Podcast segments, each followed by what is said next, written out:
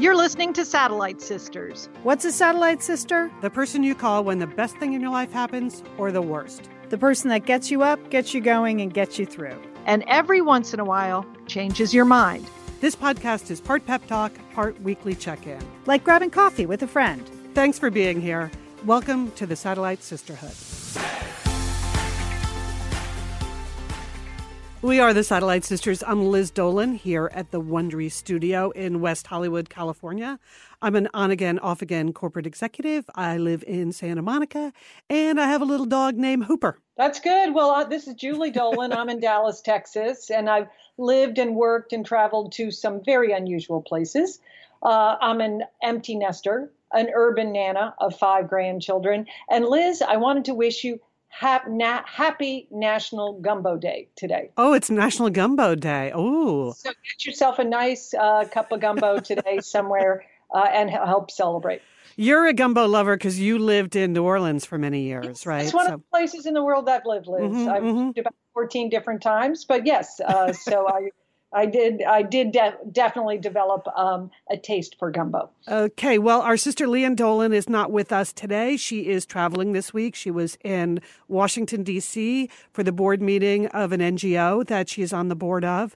And then she was headed up to New England, to Connecticut, where we grew up, for a little girls' weekend with some of her high school friends. So, well, we certainly support that, that she's having her own little satellite sister weekend with her friends. So we do, yeah.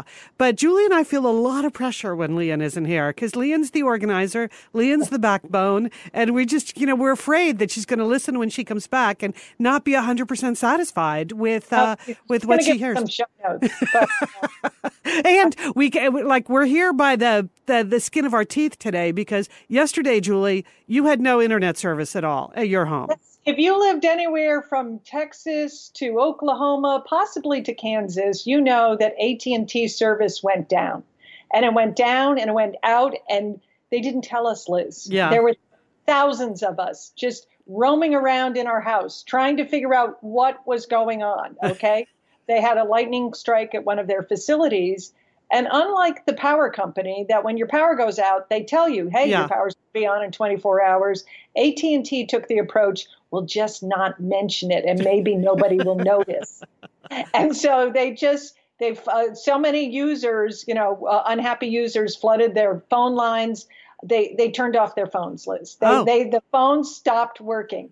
And even the virtual assistant, if you were lucky enough to get online somewhere to file a complaint, the virtual assistant stopped working. So the whole thing was a big meltdown. So yes, hanging on by a thread yesterday, wasn't certain I was going to be able to create any connectivity, or else I was going to be doing the show from Starbucks, one of the two. But I am so happy to be here. Yeah, and what I didn't know till I got in today, Julie, is our engineer, the wonderful Sergio Enriquez, told us, like, all the power was out here yesterday at Wondery. So it's a good thing we do a Tuesday show, not a Monday show. That's all I got to say. But we do, despite missing Leanne, we have a very full show. We have a couple of stories near the top about, the pesky problem of what to wear to work. Couple of different approaches to that. I have news on my diagnosis. I've mentioned that I'm having some physical therapy done. I have a diagnosis I'm going to share with you. Julie, you were an admissions officer at colleges and universities for a long time. So you're going to break down that Harvard case that's in the news right now, right? If you have a high school age kid and you wonder, how am I ever going to get my kid into Harvard? I think the next couple of weeks, there are going to be some major insights coming out of this court case in Boston, but I'll break it all down for you. And then on Entertaining Sisters, Julie has a Broadway show to recommend that she saw last week, and I have a couple of films that I saw this weekend at the Bend Film Festival that I wanted to tell you about. But we cannot start today's show without saying, thank you so much, Meghan Markle. I mean, are you not over the moon with the excitement that Harry and Meghan are expecting a baby in the spring of 2019? Now, we don't know when this is happening, Liz. It's believed to be in April. I don't know. I don't need to know all the details. I'm fine. I think we need to know all the details, Liz. We can't get enough about this because I mean, way to go, Meghan, right? This is really amazing. Of course, there has been some speculation. When she showed up this past Friday at Eugenie's wedding, however you say her name. However you say that. She was wearing that wide-fitting coat and dress. Uh-huh. There was some speculation that perhaps maybe they were having a baby. But I feel like the big tip-off is when Meghan got off the plane in Sydney, because they're on a 2-week tour of Sydney and New Zealand and the Fiji. And for some unknown reason, Meghan was carrying a pile of purple folders, okay? Mm-hmm. You mean in front of her body as she got off the plane? Yes. Oh. She had a bunch of purple folders in her arms as she got off the plane. Now, like, why was she carrying? That's what I was thinking. Like, why are you carrying purple folders, Meghan? You have people. People carry your purple folders. You don't need to carry your own. But Liz, she's a television actress. Yes. And when you think about it, think about how many TV shows you've seen where they have pregnant actresses and they're always shot carrying folders or behind the couch. Think of Olivia Pope on ABC Scandal. Yes. They just kept getting her a bigger and bigger Birkin bag as the more pregnant she got, right? That's true. It's the oldest TV trick in the book. I know. And of course, the wide-fitting Givenchy coat. I mean, now, our mother wasn't wearing Givenchy, but she wore, she was pregnant with Leanne, I think I've mentioned this on some podcast way deep in our vault, Liz, that Leanne, and I'm 10 years older than Leanne, I didn't even realize Mom was pregnant. Yeah. I mean, because she wore a raincoat for 6 months. So, I mean, it was the same thing. That's what Meghan was doing. She was wearing a wide-fitting coat and carrying folders like TV actresses do. But, I mean, so exciting, Liz. And, of course, the Australians just got right into it. You know, Liz, the first stop, you know, the governor of the Prime Minister of Australia gave them their first baby gift, Liz. That's so gender-neutral baby gifts. Mm-hmm. A stuffed kangaroo and the cutest little UGG booties you've ever seen, right? Was that perfect? That was perfect. Perfect. And of course, Meghan was perfect because she was wearing an Australian designer dress. They said she looked like she was pregnant. I don't think so. But nonetheless, the name of the dress that she was wearing is called the Blessed Dress. Oh, really?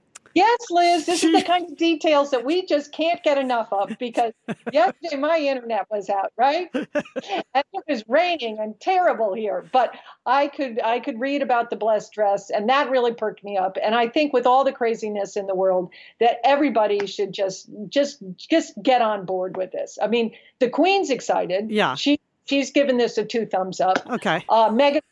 Meghan's mother is very happy about this. Mm-hmm, sure. Now, there was even Prince Charles, you know, he sent out a message that he was very happy. Now, this is a little unusual because they are on a 2-week trip to Australia, to Fiji, Tonga, New Zealand.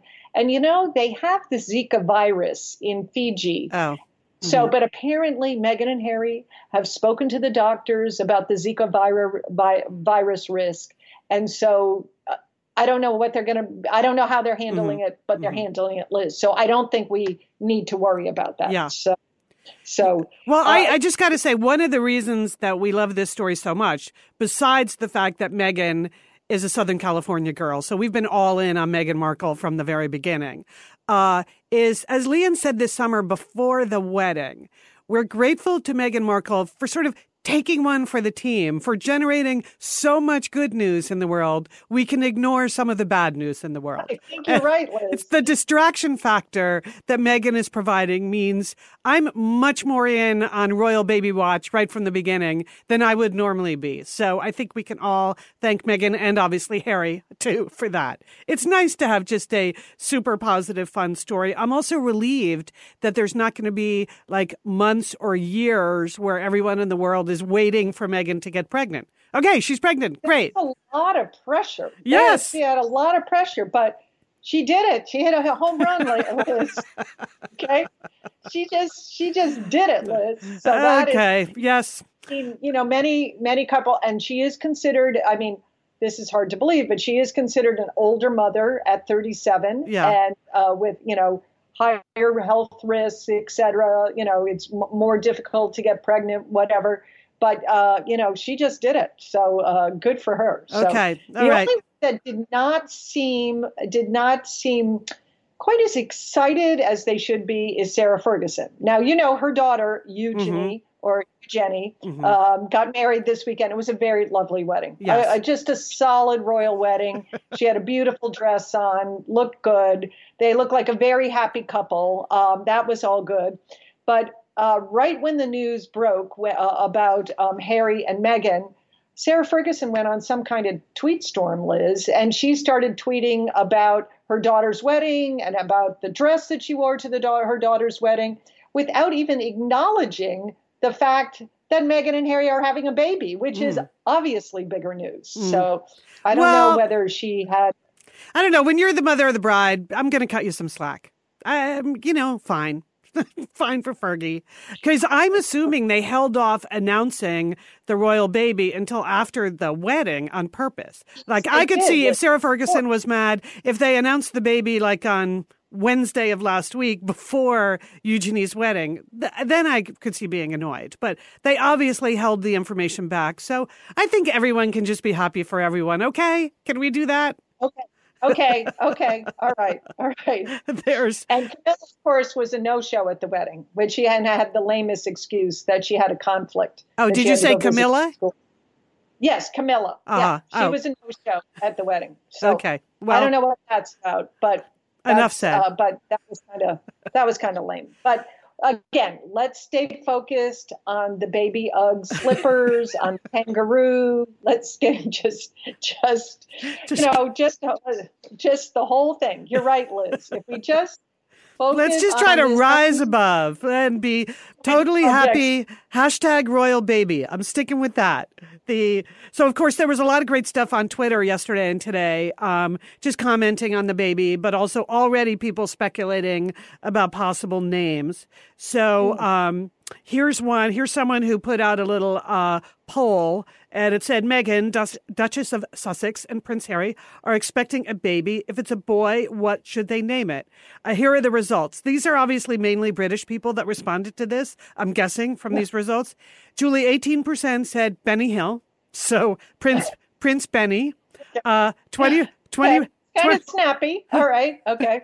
20% said Mr. Bean, which is a cute name for a baby, to just refer to your baby as Mr. Bean. I could see that. 24% Sherlock, Prince Sherlock. And the big winner, 38% said Bond, James Bond. Okay.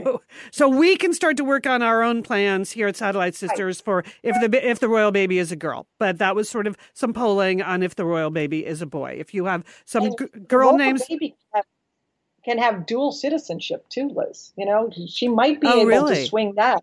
Oh. So the royal baby could have an American citizenship as well, if Meghan does not renounce her American citizenship as she's trying to get her British citizenship. Okay. So, that works too.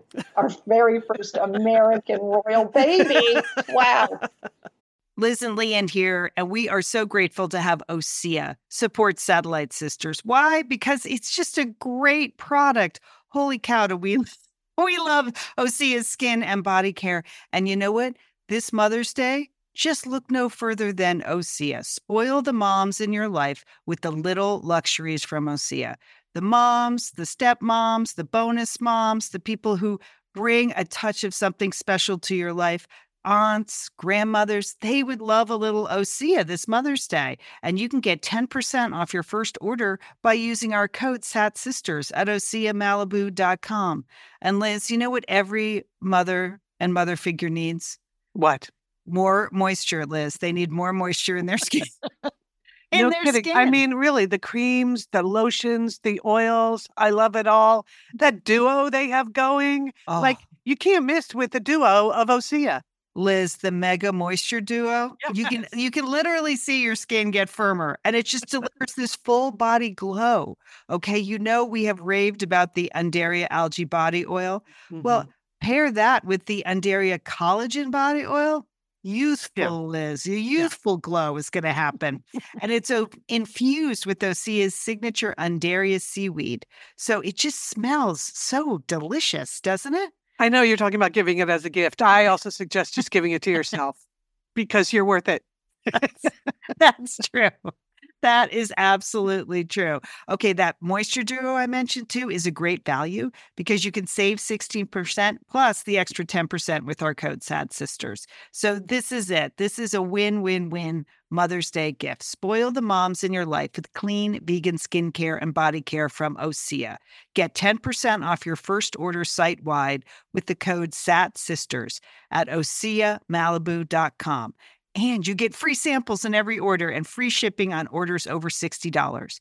Osea is spelled O-S-E-A. So head on over to OseaMalibu.com and use code SATSisters for 10% off. Thanks, Osea. Liz, you know we love talking about Framebridge, don't we? We do. because there are just so many fun things to frame, Leanne, aren't there? Right. Anything. You can just upload a digital photo from your phone and they can print it and frame it. And that is a gift right there, a gift people would love getting. But Liz, you recently had quite an exciting Framebridge experience. Would you like to share?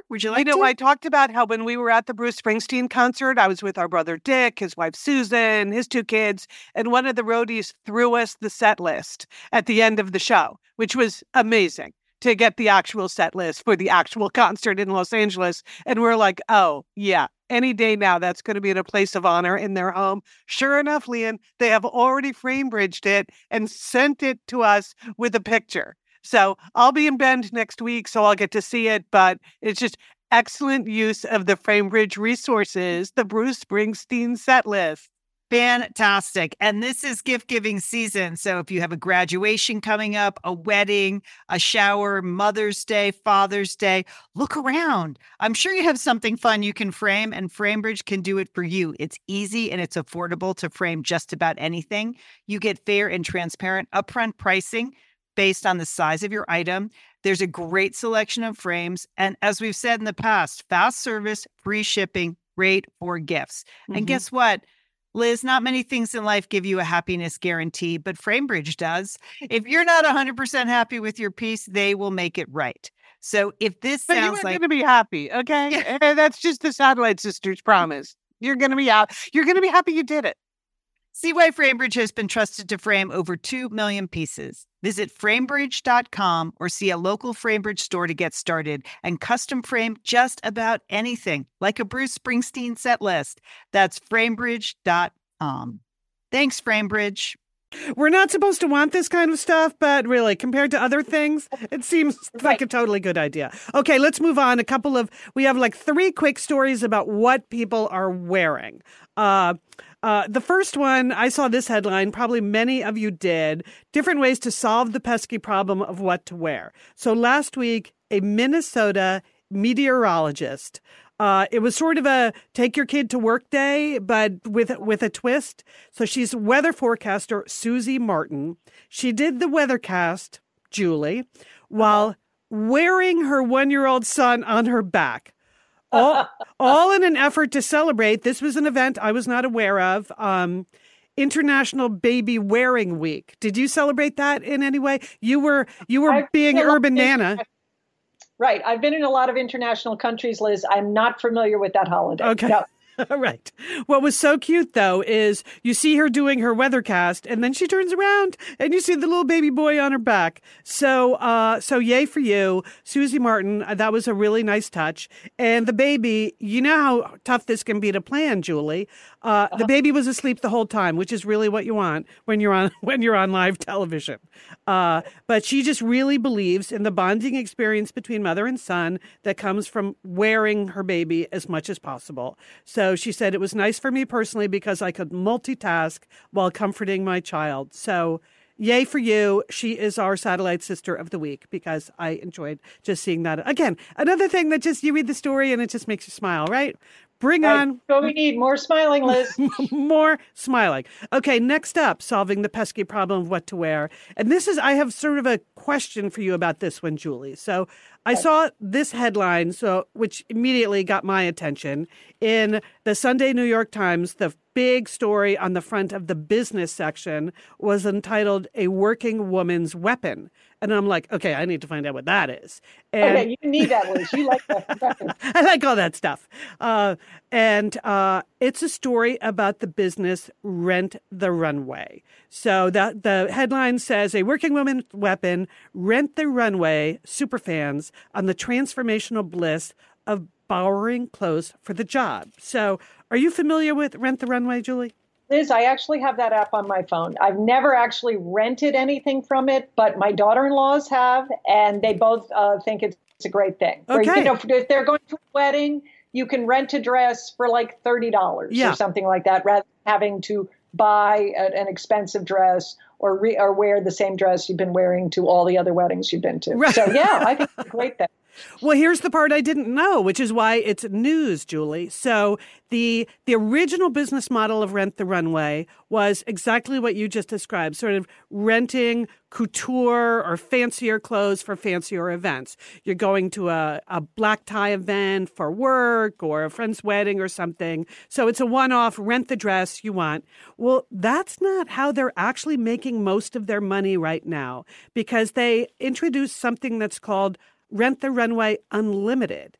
And Rent the Runway Unlimited is where you subscribe and you get clothes to wear to work, Julie. Just regular clothes that you're going to put on to go to your normal J-O-B. And it says, since Rent the Runway introduced Unlimited 2 years ago, the service has amassed tens of thousands of subscribers, in part by promising to solve the problem of what to wear to work for everyone from new hires to C-suite executives. So it's for $159 a month, and there's a cheaper tier, $89 a month. You get to pick outfits that you can keep for the whole month that sort of keep it interesting, keep it lively. You don't have to think too much about what you're wearing. And in the story, there's a lot of information about how much time we all spend, women, that is, driving ourselves crazy. And they said dollars, time, staring at your closet, trying to figure out what fits, what doesn't, what has a stain on it, what does. That's a lot of time. Or trying to shop for things, that takes a lot of time. People don't like shopping. Right. Exactly. And they say this burden of really always trying to look like pulled together and good, women feel it much more than men, because men just pick out what tie they're going to wear that day and go with that. So here's the deal. So you pick out clothes and they send them to you. And then as you get tired of them, you know, it's a nice dress you could wear to work or a colorful blouse that you might not normally want in your closet. But you can sort of cycle it in if you're going to an important meeting. And they make the point in this story that it's actually a more sustainable way of dressing versus buying a lot of what they call fast fashion at H&M or Zara, you know, the sort of cheaper clothes that you're kind of throwing away after a couple of years or not really using that much because you get sick of them. And so it's an interesting pitch for, you wouldn't think that a service like this would actually be the more sustainable way to go, but they're trying to make the case that it is, that it's actually easier and better for the environment for us all just to be sharing clothes. So it's sort of the newest version of the sharing economy. Well, that's interesting. Yeah. I've never thought about that, but that's a good thing, isn't it? I mean, less waste, you know, I like that, Liz. I guess. Okay. I don't know. I guess maybe because I grew up and we were five girls in the family. So it wasn't so much sharing as the hand-me-down, like you got everything new.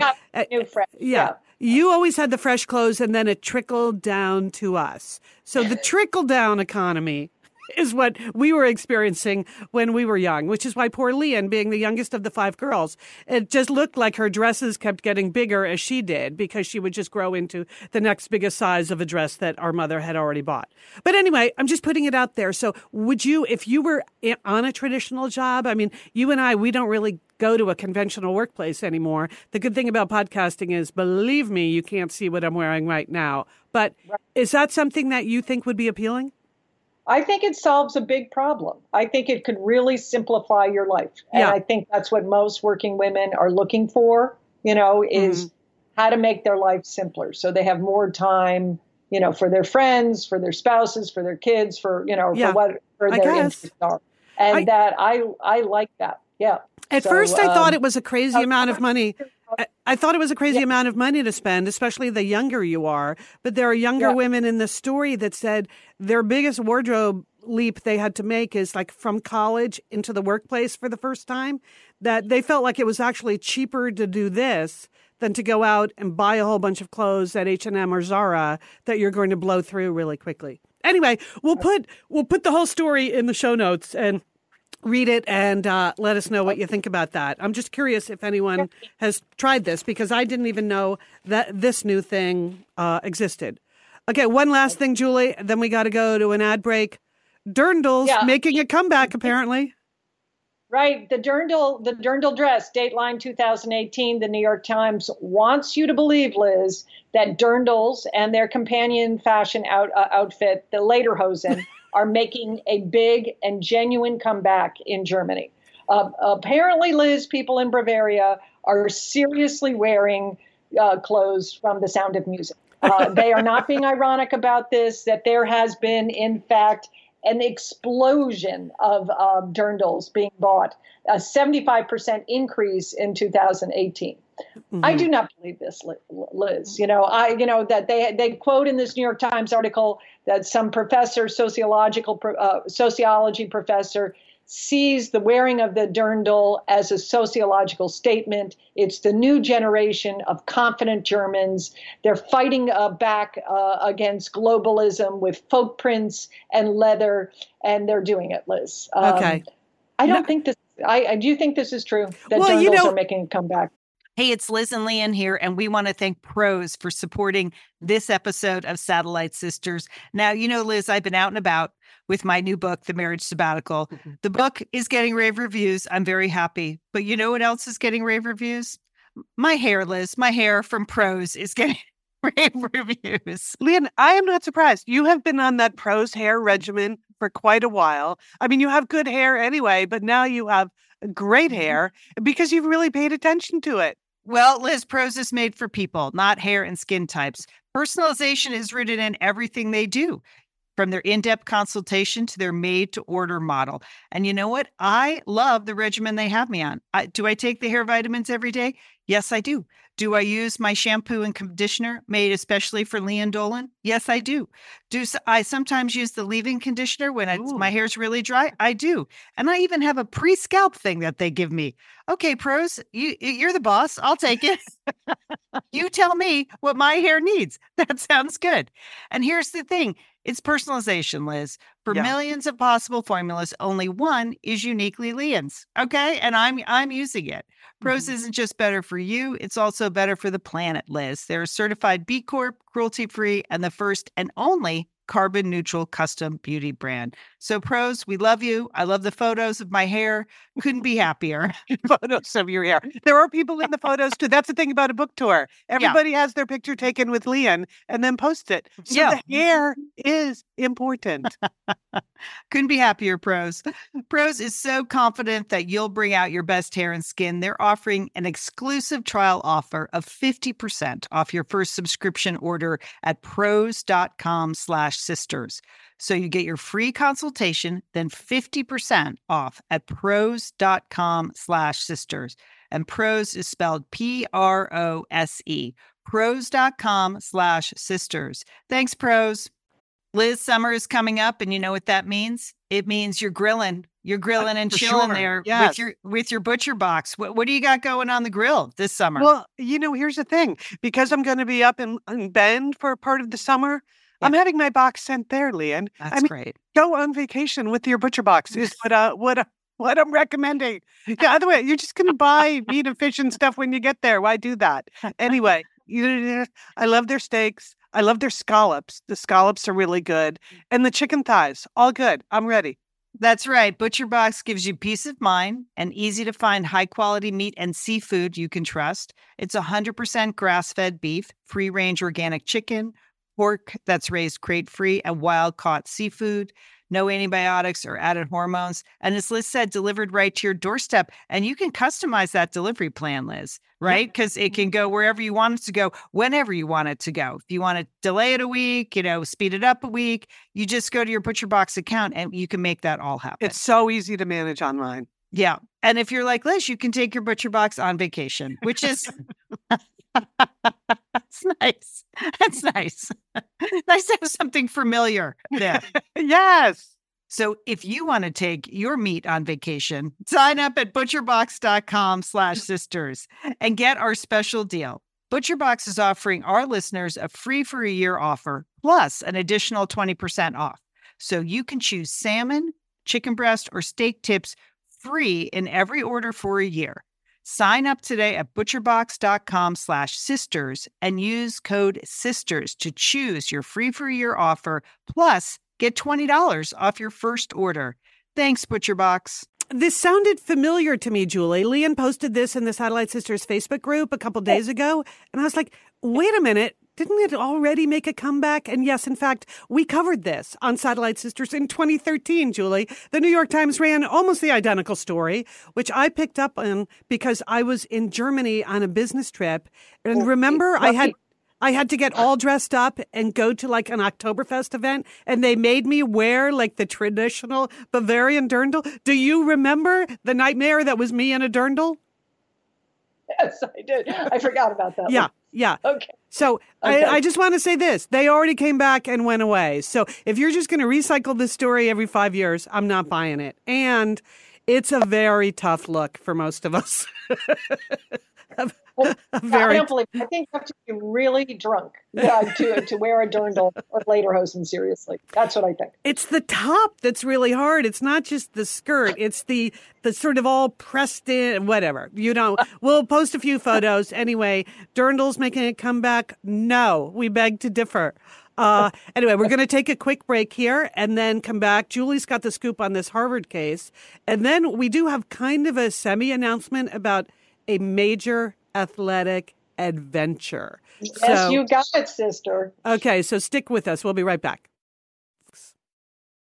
Okay, we are back. Now, Julie, many listeners may not know that you were an admissions officer at various colleges and universities throughout your career. So you are the perfect person to bring us what we should really care about in this case for Harvard that's going on right now.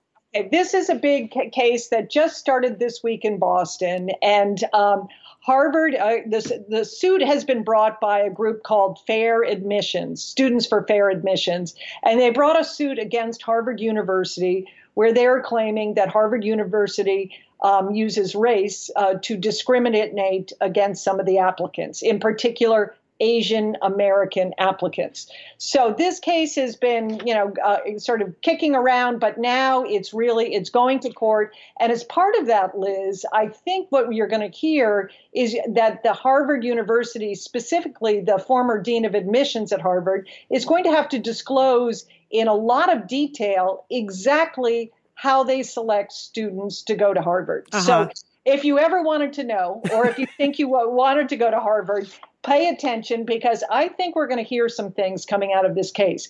I mean, do you realize, Liz, last year, Harvard accepted 1,962 students out of a pool of 42,749 students. Wow. 42,000 students applied to Harvard, and they accepted under 2,000. And I can tell you, having worked at an elite university, I don't know this for a fact at Harvard, but I'm estimating, Liz, that probably 40,000 of those applicants last year were smarter than me, and maybe even you, Liz Dolan, okay? So, Julie, I heard someone on the news last night talking about their case, and they said Harvard and other elite universities, they literally get thousands of applicants from kids who have 4.0 GPAs and perfect scores. Right. They got to go in some other way to also qualify or unqualify people to get in. Right. I mean, it is the most, as an incredibly difficult job to select students when everybody is qualified. So Harvard developed this holistic approach to their application. So they are looking at test scores, and they're looking at grades, and they're looking at extracurricular activities. but they're also looking at what they call, they give them a personal score, and that each applicant receives a personal ranking, and this is based on personality, sense of humor, courage, kindness, and they glean the facts about this, about their personality, based on their, from their letters of recommendations or contacts or interviews or whatever.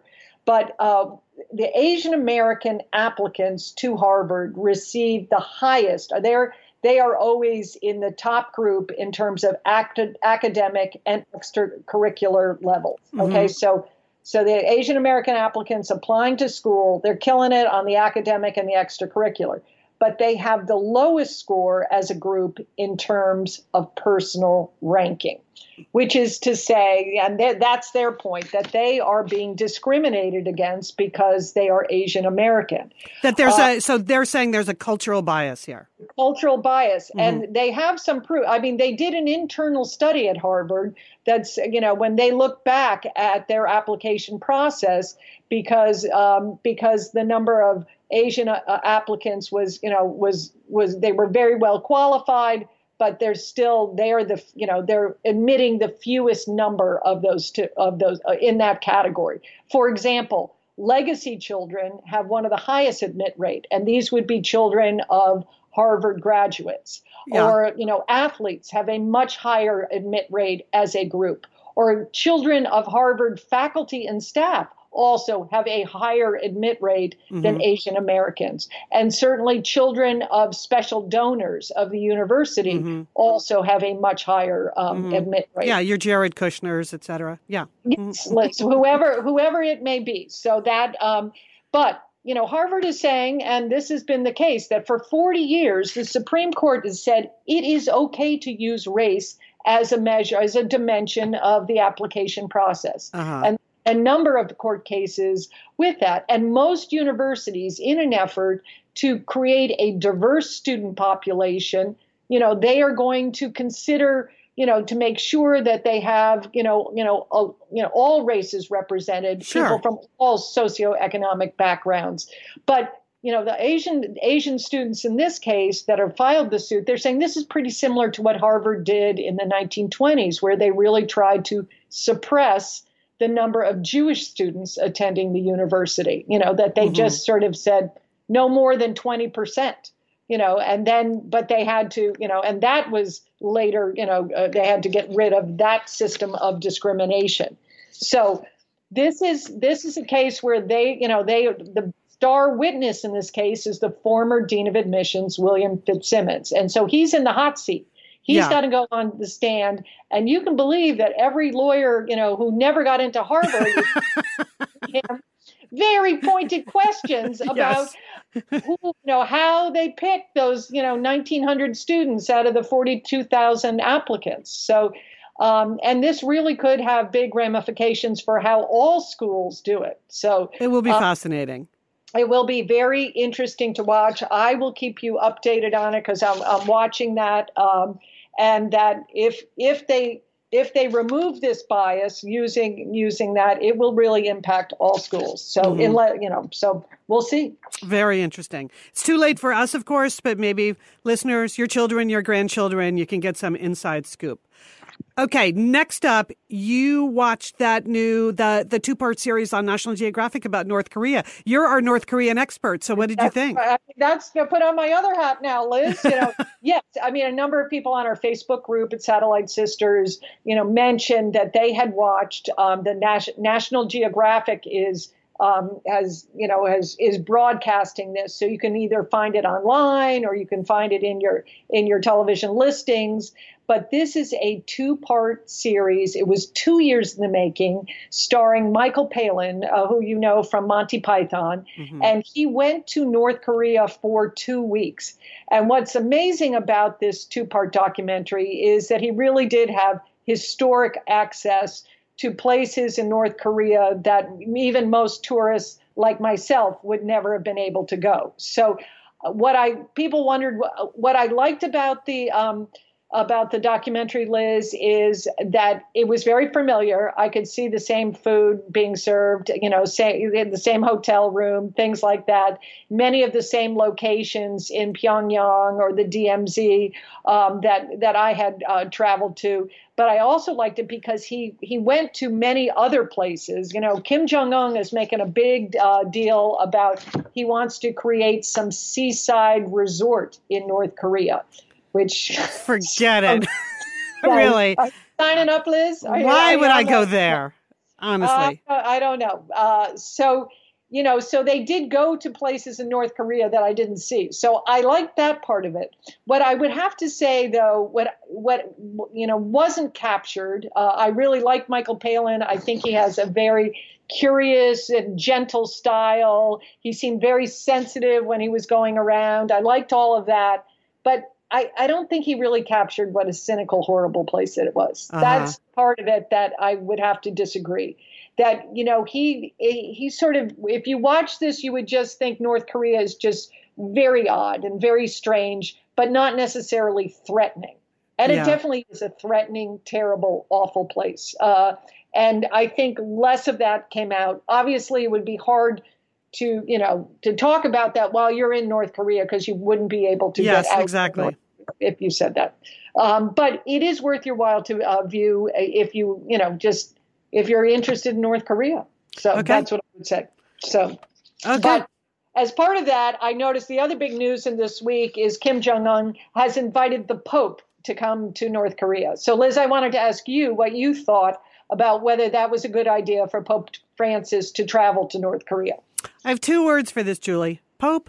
Nope. That's what I would say. I think there are many things the Pope could be paying attention to and maybe going to North Korea and, giving them more attention. Not really the best use of your time. You? Okay, Liz. I think you... I Pope, think we nope. That's the headline. Pope, no. That's what I'm going with. I know he's talked about peace and reconciliation for the Korean peninsula, but I agree. I think he should take care of the sex scandal at home. Yeah, that's what I think. Keep your eyes focused on that and let others work on North Korea. Okay.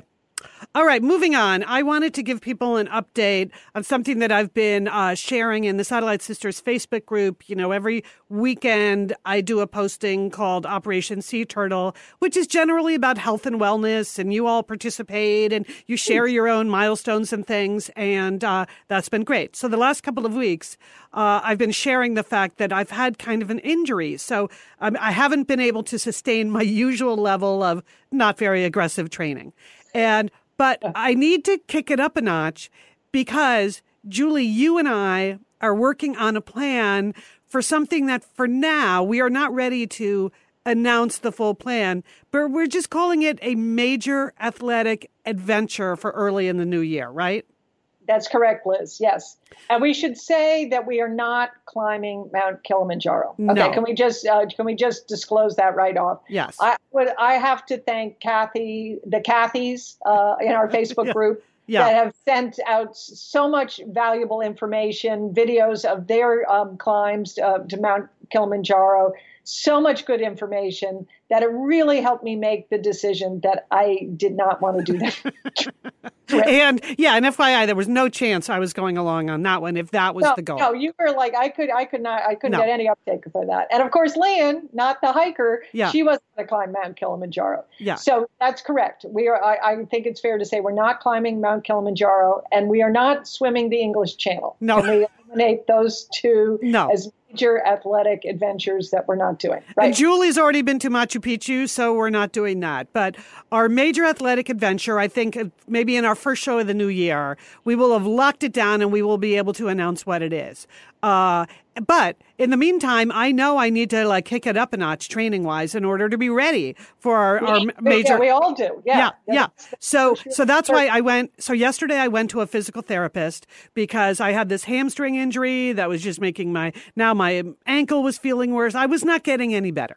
So I got an appointment to see a physical therapist. Well, first, of course, you have to get approval, blah, blah, blah, whatever. Anyway, so I go in for the evaluation appointment yesterday. And you know how they are. They're feeling various parts of your body, sort of working their way down from your hips, your knees and your ankles. Then they ask you to walk back and forth, and you lift your leg up and you push against them. So the diagnostic process is lots of little things. And then I sat down and she said, okay, I have figured out what your problem is. And I'm like, good. I mean, I'm expecting some super scientific answer to what my problem is. She said, you have a weak right butt cheek.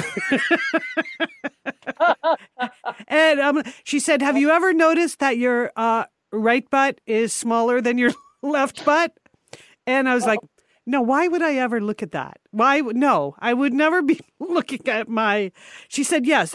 And now she went into this sort of medical terminology of, it's my glutes, Julie, that my glute on the left side is strong enough so that it's balancing my hamstring. So my left leg is fine.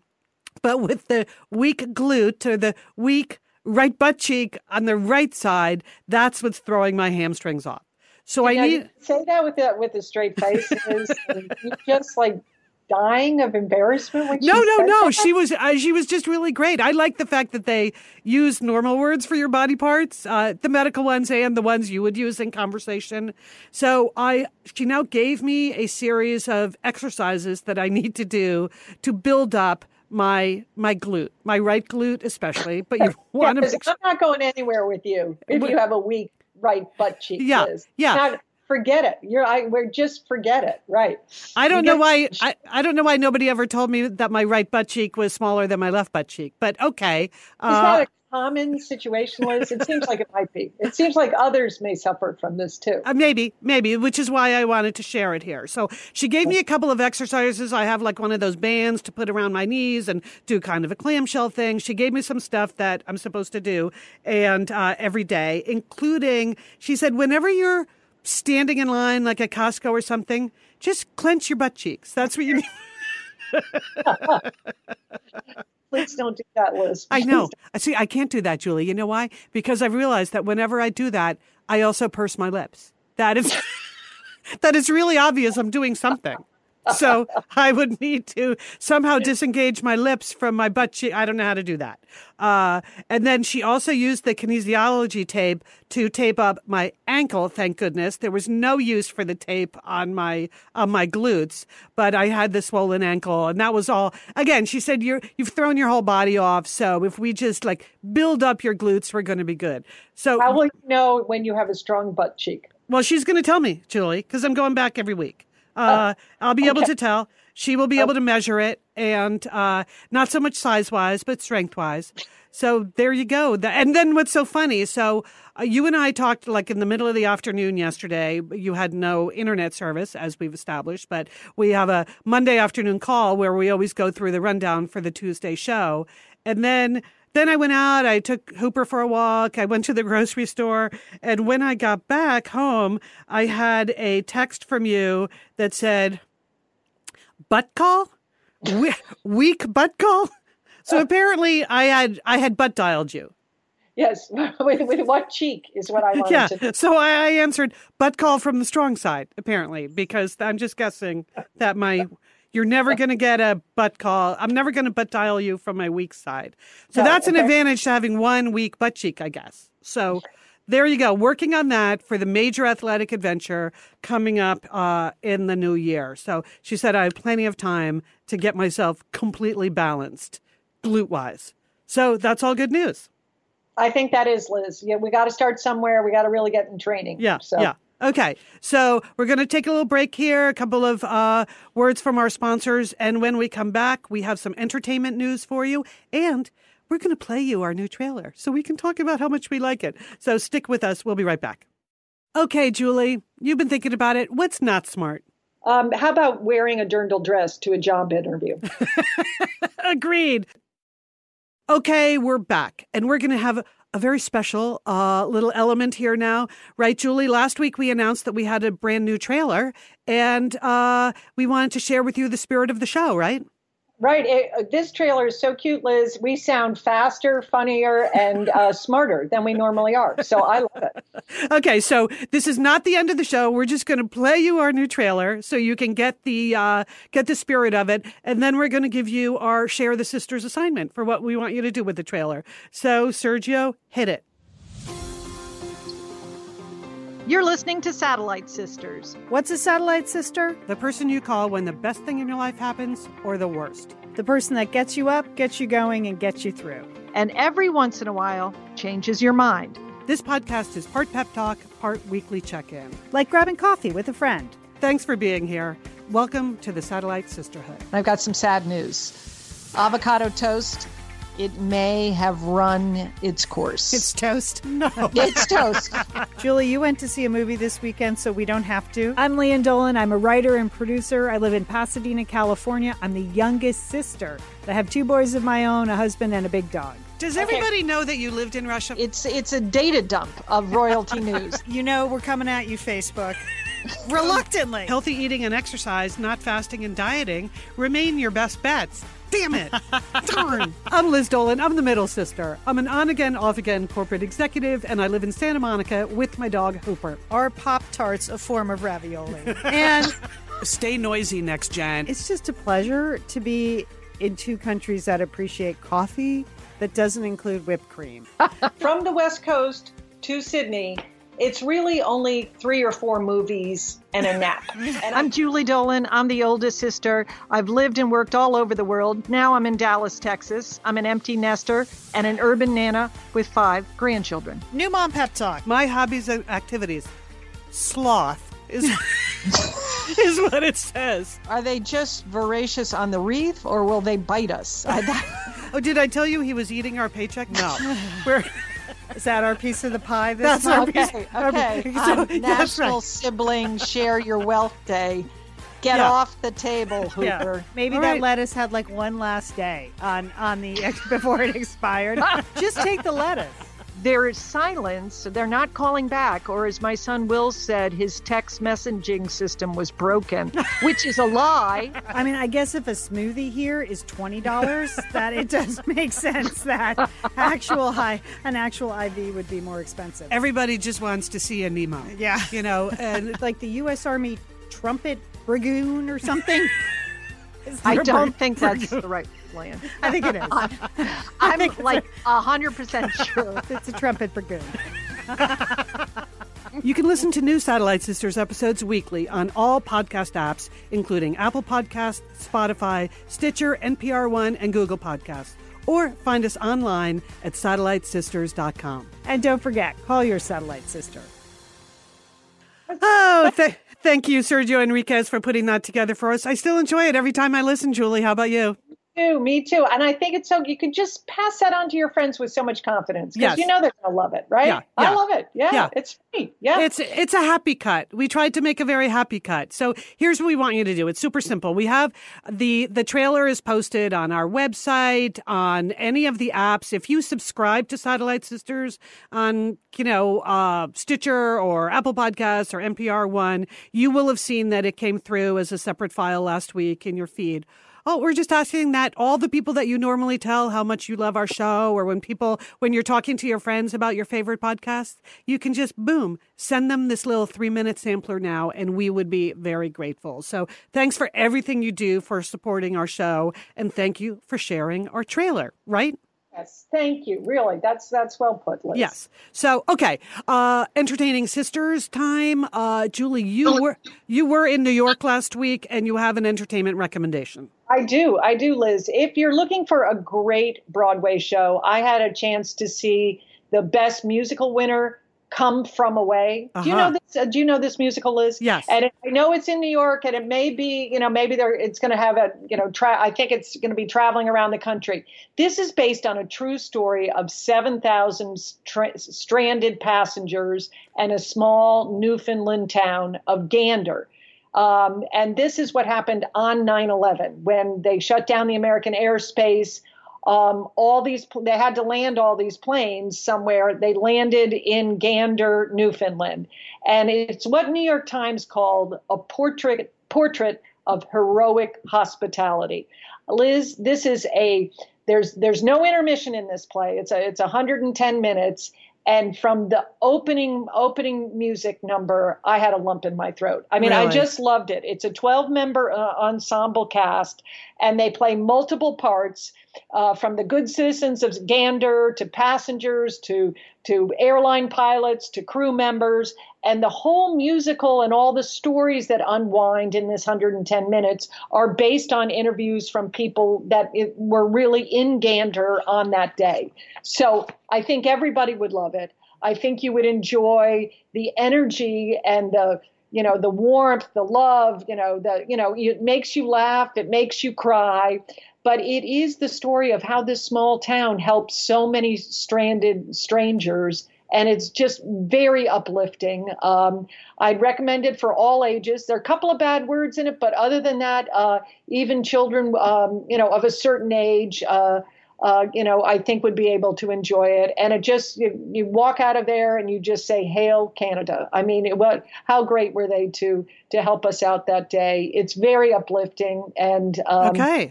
All right. And I would recommend it. The other thing I loved about this cast, Liz, it's very diverse. Mm-hmm. You know how a lot of Broadway shows, everyone's like 20 and they can sing and dance and kick and do all this. I love this cast because all ages, all sizes, all races. I mean, it just was so diverse. They're very unexpected in a musical to see such a range of characters. So yeah. I would put that on your list. The name of it is Come From Away. And the national tour is going on right now. I'm looking at it online. The show's in Seattle right now and moving all over the country. I know it's going to be in L.A. from November 28th through January 6th. So over the holiday season, I could go see it. But if you go, we'll have a link in our show notes. If you want to see it as it travels around the country, that sounds like a fun thing to take the whole family to. So, okay, good recommendation, Julie. Thank you. Come From Away.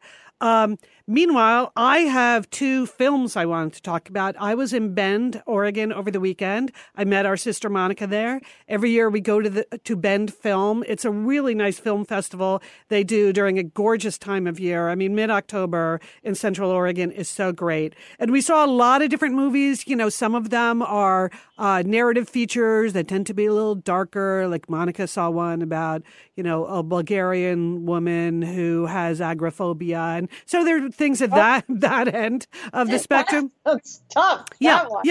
You see all different kinds of things. I watched a lot of shorts, but there were two that I just wanted to mention because I thought they were each really interesting in their own way. One is a documentary about the writer Ursula Le Guin, the science fiction writer, fantasy writer, and it was really fascinating. It's called The Worlds of Ursula Le Guin, and I got to say, I've never read anything by Ursula Le Guin. Yeah. So it wasn't just I'm a super fan and wanted to know more about her. She lived in Portland, Oregon for many of the years that I lived there. And so she was very visible around town.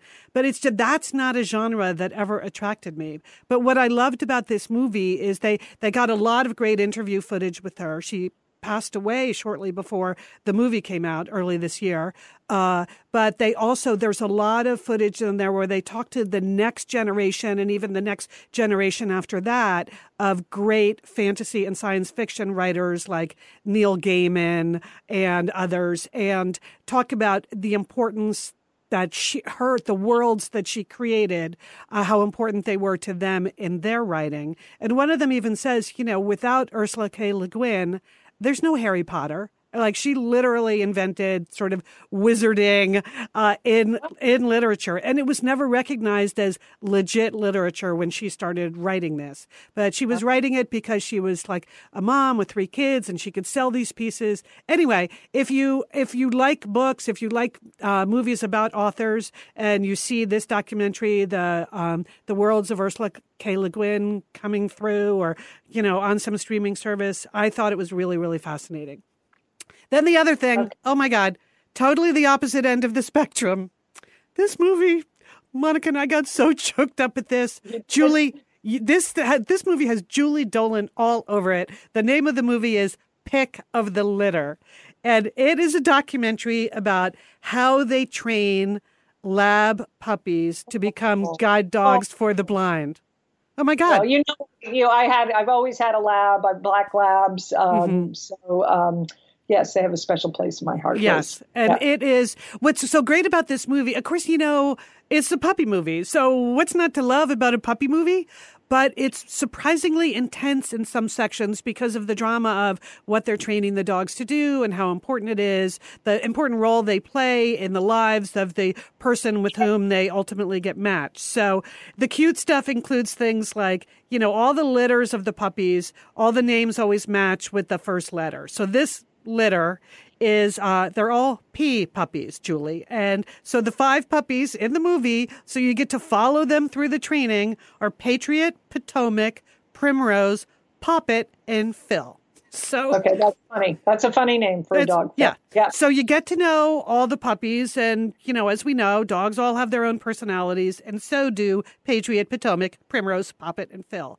But then they also give you a lot of insights into the puppy raisers. So these are the families that take these puppies when they're very young and raise them for the first 16 months or so before they go back to school to really get their guiding skills. So people have all different kinds of motivations for training these dogs. And sometimes it works and that they have the dog for the whole 16 months. Other times the dogs get pulled away from them because for whatever reason, the professionals feel like they're not giving that dog what that dog needs. So that was very interesting. Then they also profile some of the individuals who are waiting for a guide dog. There's a blind man who has never had a dog before, and there's another woman who has retinitis pigmentosa who's had a series of dogs. So you get to know, the importance of these dogs to the independence and the lives of the people for whom they're being trained, which is very moving. And one interesting thing they said, which really stuck with me because I never thought about it, is that guide dogs, for all the things dogs are trained to do, the bomb-sniffing dogs, all the different things that they do that can be helpful to humans, guide dogs are the only dogs that are trained by humans that are then asked to overrule the commands of the human when safety requires it. Right. So you have to stop your human from crossing the street. You have to change their direction. You have to be able to follow their instruction almost all the time, except when it's life or death. And they have to be able to recognize when it's a life or death situation. Oh my gosh, that is deep, Liz. It is deep. It's really deep. And you can see some of the dogs learning that and some of the dogs not learning that. So anyway, I recommend it. It's called Pick of the Litter. I'm sure it's on TV somewhere already, like on Hulu or Netflix or something. I didn't look that up, but it's also going to be playing around in theaters. Highly recommend Pick of the Litter. Puppy love. It's super sad, but very uplifting. So there you go. And you know why labs are good at that, Liz? Because while they can bond with their trainer, labs just go where the food is. So they can be with their trainer, but then they can be a guide dog with someone else, as long as that other person feeds them. Yeah. That's all that labs care about is food. So One last thing I didn't mention. Some of the labs, they're just not suited to this work. Like your lab Teller, didn't he flunk out of some kind of training program? Yes, he did. He was a dropout. Yeah, but he was perfect for our family, so it worked out fine. Exactly. So what they call that in the business, Julie, they don't say the dogs flunk out or fail. They say the dogs career changed. And they come into these families and they say, we're going to have to career change this dog.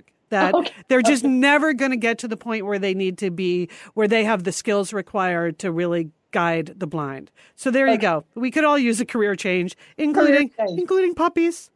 All right. Okay. So we got to wrap this up soon here. What do we have going on? One more pick, Liz. We have to talk about our Satellite Sisters book club pick. Mm-hmm. The name of the book is If You Love Me, A Mother's Journey Through Her Daughter's Opiate Addiction. And this is by Maureen Kavanaugh. And we're going to have her on in 2 weeks. It's an absolutely gripping book. You will read it fast because you will be involved with this mother as she goes through this journey with her daughter, where she starts off worried, ashamed, but then she really comes to grip with the situation and the sad realization that no matter how hard you love your child, if they're under the grip of opioid addiction, there's nothing you can do to save them. So there's a book that, you know, everybody should read.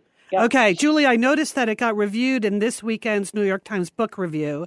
So I put a link to that in our show notes. It's called Coming Clean, A Mother Chronicles Her Daughter's Heroin Addiction. And Maureen Kavanaugh's become quite an advocate for education and people really telling their stories. So we're looking forward to talking to her in 2 weeks, which gives you plenty of time to read the book before she's on the show. So, all right, time to wrap it up. What have you got? I got my to-do list this week. I've got to make a pumpkin tableau. Do you got a pumpkin tableau going at your house for Halloween? I don't even know what that means, pumpkin tableau. Liz, you know, in the old days, you just would like carve a pumpkin, stick it on your doorstep. Yeah. But now, look around. No matter where you are in America, people are building pumpkin tableaus, okay? You don't have one pumpkin. You have 4 pumpkins, 5 pumpkins. They're different sizes, colors, shapes. Maybe you got a bale of hay. Maybe you have some chrysanthemums with it, you know? Maybe so you build, like, this whole tableau. It could cost you a fortune, Liz, okay? Yeah. But I'm not going to spend a fortune on my pumpkin tableau. I've got $40, and I'm going to get some pumpkins. And that's it. That's my limit. How about you? I think you could use something on your front doorstep, Liz. No, I think you're talking to the wrong sister. I think that's Leanne. It would be strong in the pumpkin tableau. So I'm sure next week when she's back on the show, we'll be able to hear about what she's got going on at her house. No, I don't know. I feel like I buy a pumpkin or 3 or whatever, and then it just sits there, and then it just rots, and then I throw it away. You know, I'm whatever. No. So there. No. Okay. You said no to the Pope and now no to pumpkins. Okay. You know, I just got to be true to myself, Julie. No. I mean, I think it's that weak butt cheek is really making you a little crabby, Liz. I think that needs to be the focus of my attention, my weak butt cheek. And then I just have no time for pumpkins. I'm going to be clenching, Julie, clenching. Okay. All right. So, okay, we're going to wrap up. Remember, you have your assignment. It is sharing our trailer with your own Satellite Sisters and Misters. Thank you so much for doing that. And thank you to Sergio Enriquez, who produced that trailer for us and engineers our show.